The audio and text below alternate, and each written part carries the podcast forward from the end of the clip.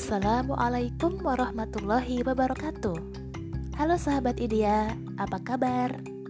Selamat datang kembali di podcast Idia Biru.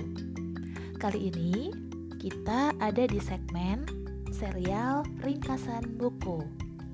Sebelum membahas tentang buku apa yang akan kita ringkas Saya ingin bertanya sesuatu deh kepada para sahabat Pernahkah sahabat Idia mendengar frasa akil balik? Tahu nggak apa maknanya?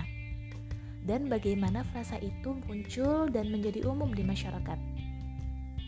Nah, hal tersebut yaitu frasa akil balik menjadi awal pembahasan dalam buku yang akan kita bicarakan kali ini, yaitu buku dengan judul Pemuda Bukan Remaja anak judulnya adalah mengantarkan anak menuju akil balik dan kemandirian hidup.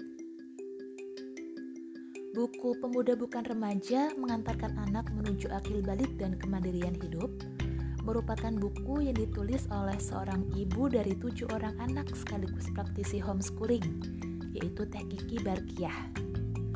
Diterbitkan oleh perusahaan startup yang juga milik penulis, yaitu Mastaka Publishing, Buku setebal 151 halaman ini pertama kali terbit pada November 2019 yang lalu.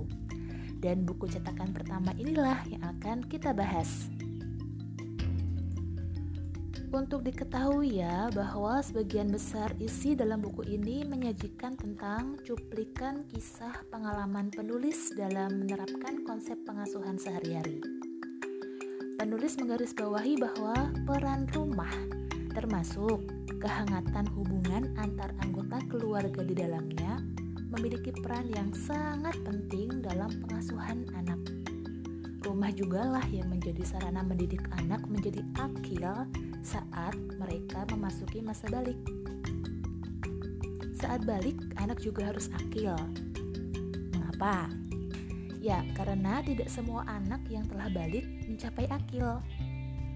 Balik itu adalah tanda kematangan biologis dan sifatnya natural, sunatullah, pasti terjadi.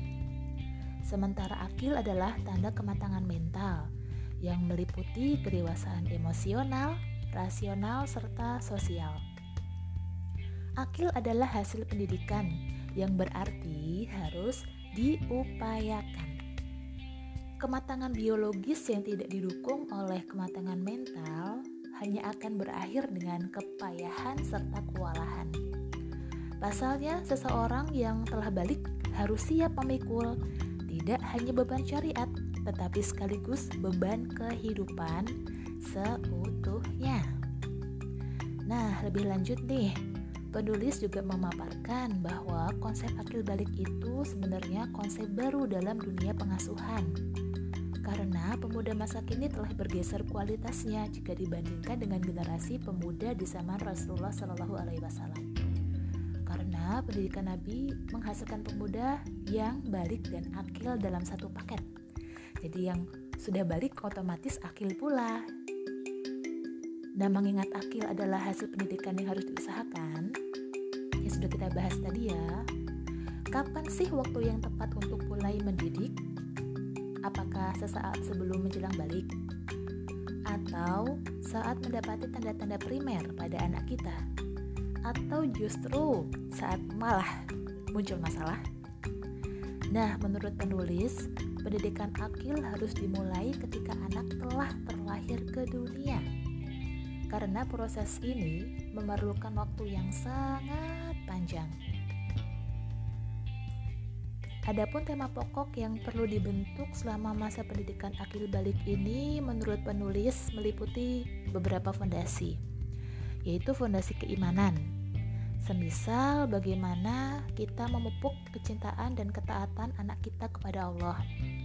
Lalu fondasi keteladanan, semisal biografi ya, mengenal biografi orang-orang yang istimewa, baik akhlak maupun prestasinya.